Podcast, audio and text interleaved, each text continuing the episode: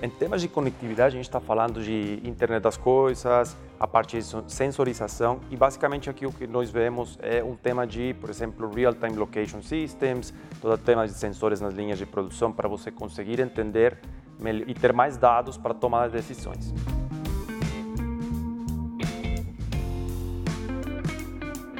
Todo o tema de sensorização em linhas de produção para você conseguir ter no tempo real qual que é o número de produtos, tempo de ciclo, por exemplo, a localização dos operadores, dos manutentores, todo esse tipo de sensorização, ele te permite eliminar uma série de desperdícios que normalmente com tecnologia tradicional você não consegue. No caso da manutenção, o impacto é brutal, não só para a eficiência da mão de obra. Então, hoje nós temos tecnologias, por exemplo, onde um especialista em determinado equipamento, ele consegue visualizar através, por exemplo, de um óculos com realidade aumentada, a mesma peça ou o mesmo equipamento que o mecânico está analisando e por meio de um fone de ouvido, lá do outro lado do mundo, ele dá instruções para que o mecânico execute uma manutenção da forma correta. Isso não era possível há 5, 10 anos atrás. Hoje, você tem uma grande quantidade de pessoas fazendo manutenção corretiva, porque os equipamentos quebram constantemente. Quando você consegue trazer métodos de Advanced Analytics para a manutenção preditiva, você consegue prever quando que os equipamentos vão quebrar. Então, essa gestão dos recursos fica muito mais fácil e fica muito mais, eh, agrega muito mais valor porque você sabe exatamente em qual momento você pode colocar as pessoas em determinados pontos da tua unidade fabril.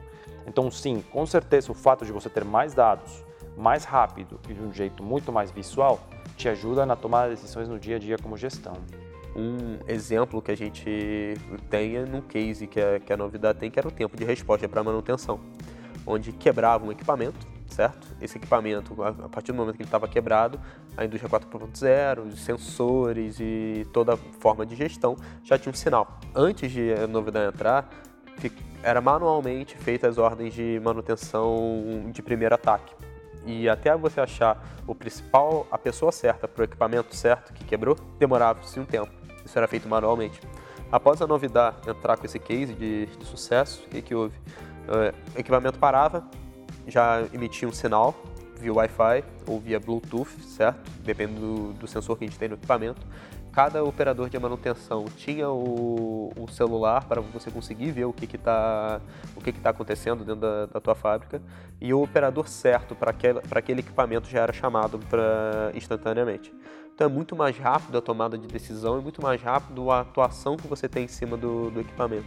O exemplo da novidade também é sensacional. O gestor de manutenção ele consegue otimizar as rotas de inspeção do seu time porque ele consegue, pelo sistema, ver qual que é a melhor rota onde ele vai ter maior eficiência de acordo com os pontos de inspeção que ele possui. Há também técnicas e sistemas de confiabilidade, sistemas de predição de falha. Então, através de coleta de dados de sistemas supervisórios, uma inteligência artificial, ela prediz, ou seja, ela, ela faz uma projeção de quando cada sistema vai falhar. Isso dá confiabilidade. Olha, dá para a gente fazer mais cinco dias de operação aqui, aí no quarto dia a gente faz a troca para evitar a falha.